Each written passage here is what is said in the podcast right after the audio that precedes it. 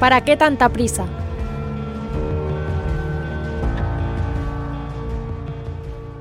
¿Para qué tanta prisa? Preguntas siempre ante la premiante solicitud de esa voz que te llama en lo más profundo de tu alma.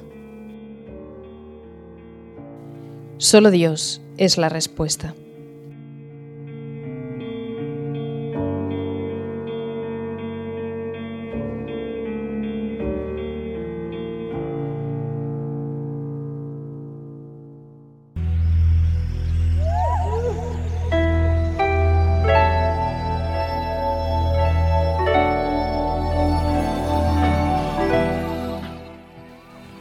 París, 21 de agosto.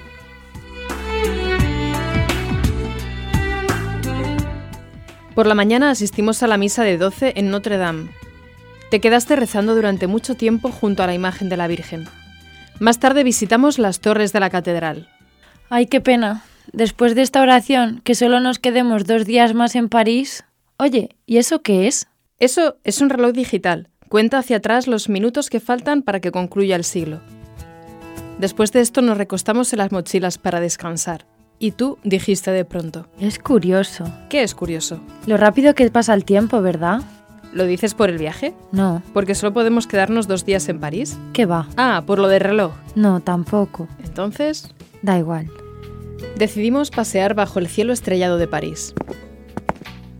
Dame tiempo, ¿vale? Necesito tiempo. Mira, me estás recordando a Santo Tomás Moro. Te voy a contar una historia suya. Venga, vale. Tomás estuvo mucho tiempo como tú, sin darse cuenta de que estaba malgastando miserablemente el tiempo, robándoselo a Dios.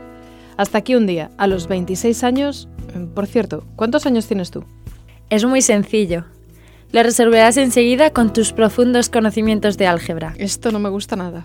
Si tomas tres veces los años que tendré dentro de tres años y le restas tres veces los años que tenía hace tres años, sabrás con total exactitud los años que tengo ahora. Ja, ja, ja. Muy graciosa. Pues Tomás sintió que se iba pasando ya la flor de la edad y que amenazaba con pudrirse. También para ti ha llegado la hora de decidirte y de elegir entre tantos amores cuál va a ser el tuyo. Ya no puedes dilatarlo más, hasta un mañana, que no sabes si llegará. Soy joven, ¿no querías una pista? Todavía no tengo 26. Gracias. Y además, hay tiempo. San Agustín también decía que hay tiempo, hasta que un día, charlando animadamente con sus amigos sobre todo y sobre todos, uno de ellos recordó un suceso que le había ocurrido mientras paseaba con varios oficiales por los alrededores de Treveris. Dos entraron por curiosidad en la cabaña de un ermitaño. Allí encontraron un libro, La vida de San Antonio.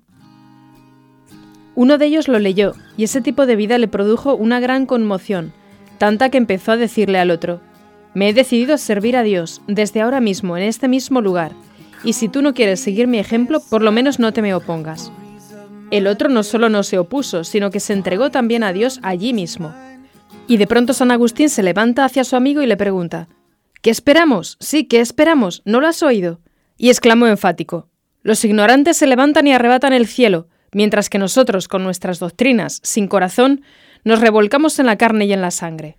Entonces tú, ¿hasta cuándo vas a dilatar tu decisión? ¿Hasta cuándo seguirás así escapándote de ti, escapándote de Dios, escapándote de tu vocación para no verla? ¿Hasta cuándo piensas repetir mañana, mañana? Pero yo no digo que no. Pero tampoco dices que sí. Y no avanzar en el amor de Dios es a veces retroceder. Decir mañana es correr el peligro muchas veces de decir nunca. Y como recuerda Federico Suárez, ese espacio de tiempo que se gana con la dilación deja un amplio margen a la acción de las oscuras fuerzas destructoras del pecado que pueden al cabo pesar decisivamente en la victoria de la naturaleza sobre la gracia. ¿Cuántas veces ese adverbio aborta en su germen una entrega generosa? ¿Cuántos habrán dejado de ser santos solo por decir mañana? Es que no estás ya, como San Agustín, cansada de devorar el tiempo y ser devorada por él. Pero si lo único que pido es tiempo. Pides tiempo, pero no lo quieres para rezar con calma y para reflexionar y obrar con madurez y libertad, sino para que se te diluya como el agua entre las manos. Tiempo, tiempo. Esperas que el tiempo te lo traiga y se lo lleve todo, hasta esa inquietud de Dios y de entrega. Y el tiempo por sí mismo, lo sabes bien, no soluciona nada, y en ocasiones empeora las cosas. ¿Qué es lo que va a empeorar? Mira, disponemos de un tiempo breve para luchar por la santidad, gozamos de un tiempo de luz, y lo consumimos dilatando las cosas, esperando, jugando. No tenemos prisa. hasta que nuestra propia oscuridad nos advierte que hemos malgastado inútilmente la luz. ¿Pero para qué tanta prisa? Mira, te voy a contar una historia. Había un padre que no comprendía al principio la vocación de su hija, de 18 años, que deseaba entregarse totalmente a Dios. Y este padre contaba, estaba triste, y con frecuencia lloraba porque no la dejábamos. Un día entré en su habitación y se echó a llorar. Pero, ¿tú piensas que Dios te llama? le pregunté. Sí, papá, me contestó. Y a Dios no le puedo decir que no. Y yo otra vez. ¿Pero es que te llama ahora mismo? ¿No puede dejarlo para luego? Y su respuesta fue, ahora mismo. Salí enfadado y le dije que si se marchaba a un convento para mí es como si se hubiese muerto y que no iría a verla jamás. Pero el amor no entiende el lenguaje de la falsa prudencia. Es la radicalidad de la llamada la que hace injustificable la dilación. Si es Dios el que llama, ¿cómo se le va a hacer esperar? Ella siguió insistiendo. Sus padres fueron a Ávila, donde estaba el convento, y hablaron con las religiosas. Que lo tuviera muy claro, su hija no se iría allí sin terminar la carrera. Le contestaron que en Ávila con el frío muchas plantas se hielan y que así pasa con tantas vocaciones que dejan pasar el tiempo sin responder inmediatamente a Dios. Deja de meterme prisa, ¿vale? ¿Prisa? Vete al sagrario, allí en la oración encontrarás el verdadero tiempo de Dios. Ya voy al sagrario, ya rezo, ya hablo con Dios, ¿qué más quieres que haga? ¿Por qué no te entregas a Dios de una vez? De verdad, ahora. Mira, no es cuestión de prisa, sino de urgencias de amor. Es que a mí me gusta pensarme las cosas con calma. Me gusta ir así, tranquila, como vamos ahora aquí paseando. Ya, eso es muy razonable. Pero una cosa es pensarse las cosas con calma y otra, muy distinta, eternizarse en la respuesta. ¿Recuerdas el poema de Lope de Vega? ¿Cuál de ellos? Ese que dice, ¿cuántas veces el ángel me decía, Alma, asómate ahora a la ventana, verás con cuánto amor llamar porfía, ¿Y cuántas, hermosura soberana? Mañana le abriremos, respondía, para lo mismo responder mañana. ¿Es que es ahora cuando Dios te llama? Sí, sí, ya estoy casi decidida, pero... Es verdad, pero te da miedo. Pero te gustaría darle otra vuelta más. Pero... Siempre hay un pero. Mañana no, hoy, deprisa. ¿No te has dado cuenta aún que este es el tesoro escondido por el que vale la pena darlo todo? Llegamos paseando al final de los campos elíseos, a la antigua Plaza de la Estrella. Frente a nosotros, soberbio y colosal. ¡Mira! ¡El arco de triunfo!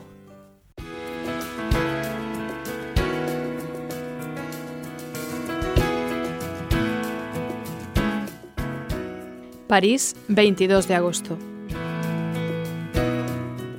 Cruzábamos el Sena por el puente de Alejandro III a primera hora de la mañana. Ibas andando en silencio, algunos pasos delante de mí, algo encorvada por el peso de la mochila. Se había creado un pequeño atasco de tráfico y las bocinas formaban un estrépito ensordecedor. Dos conductores discutían acaloradamente con las ventanillas bajadas. Te volviste para decirme, No encuentro ¿Qué dices? No te oigo bien. Habla más alto. Te digo que me lo estoy pensando, pero no encuentro todavía una razón para decir que sí. Mira. La única razón para decir que sí se llama Jesucristo. Mira, es la primera vez que llegamos a tiempo a la estación, ¿te has dado cuenta? Jolín, menos mal, después de tantos países recorridos ya era hora que casi al final del viaje llegásemos. ¿Qué te parece si sacamos los libros para arreglarlos un poco, después de la mojadura que han tenido? Sí, yo no sé si alguno de mis libros va a estar vivo. Dios mío, las hojas del Señor de los Anillos no se pueden ni leer. Voy a sacar la cuchilla a ver si puedo despegarlos. Cuidado que se te estropean. Se está rompiendo. Mira, mira lo que dice. Y finalmente cruzaron las lomas y tomaron el camino del este. Y Pippin y Merry cabalgaron hacia los gamos, y ya empezaban a cantar de nuevo mientras se alejaban.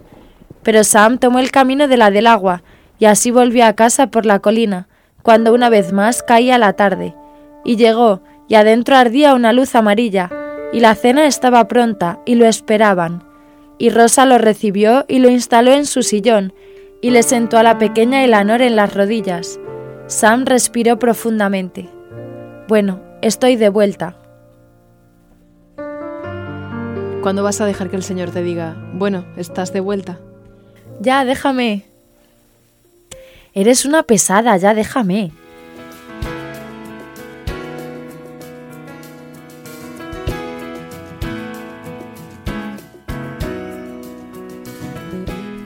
Tren en dirección a Holanda, 22 de agosto. Se acababa nuestro viaje. Al llegar a la próxima estación, Maastricht, nos separaríamos. Tu mano estaba totalmente restablecida. Ya podías volver a tocar la armónica. En el tren, como siempre, después de tocar durante un largo rato esa pieza que te habías aprendido al fin, me preguntaste. ¿Todo el mundo tarda tanto en responder como yo? No, acuérdate de los apóstoles. Todos dijeron al momento que sí. No todos tardan tanto como tú. El camino hacia el sí no es siempre tan complicado. Hay almas prontas y dóciles al querer de Dios que apartan de un manotazo todo lo que estorba, porque tienen urgencia de amor y corren tras el Señor con el brío juvenil de San Juan. Sí, estoy a punto de decidirme, pero a veces me planteo que cuando diga que sí cuando digas que sí, lo entenderás todo. Experimentarás lo mismo que San Agustín. Como si se me hubiera infundido en el corazón un rayo de luz clarísima, se disiparon enteramente todas las tinieblas de mis dudas, decía él. Y Dios estaba detrás, preparándolo todo, para este momento, el más maravilloso de tu existencia. Un momento que recordarás siempre, aunque pasen los años, como uno de los más gozosos de tu vida, y que puede venir en uno de estos felices días del verano. Pero, ¿no crees que todo esto puede ser fruto de la casualidad? Pero tú y yo sabemos que la casualidad no es más que el nombre que utiliza la providencia de Dios cuando trabaja de incógnito, ¿o no? Ay, sí, ya sé que tengo que decidirme y que tiene que ser ya. Bueno, no, es que no sé cuándo tiene que ser. En muchas ocasiones no hay un instante decisivo. Es lo que le sucedió a San José. La Sagrada Escritura no cuenta, a diferencia de algunas figuras del Antiguo y Nuevo Testamento, el momento de su entrega a Dios, posiblemente porque no hubo ese momento, con un antes y un después. Todo en su vida fue vocación y entrega. Se enamoró de la Virgen, se desposó con ella, confió en el ángel. ¿Y entonces cuándo debo entregarme? Ya, porque el amor es impaciente. Pero no te intranquilices, tu entrega madurará cuando hayas rezado mucho cuando hayas sido dócil a las personas que Él te ha puesto a tu lado, cuando te hayas mortificado mucho para ver claro, cuando hayas purificado tu alma de otro amor que no sea el suyo, cuando te hayas abandonado confiadamente en sus brazos, cuando le hayas seguido durante tiempo por el camino, buscándole apasionadamente, gritándole, Señor, que vea, como aquel ciego del Evangelio, cuando se lo hayas pedido con toda el alma a su madre, entonces escucharás las mismas palabras que Bartimeo. Alégrate, levántate, te llama.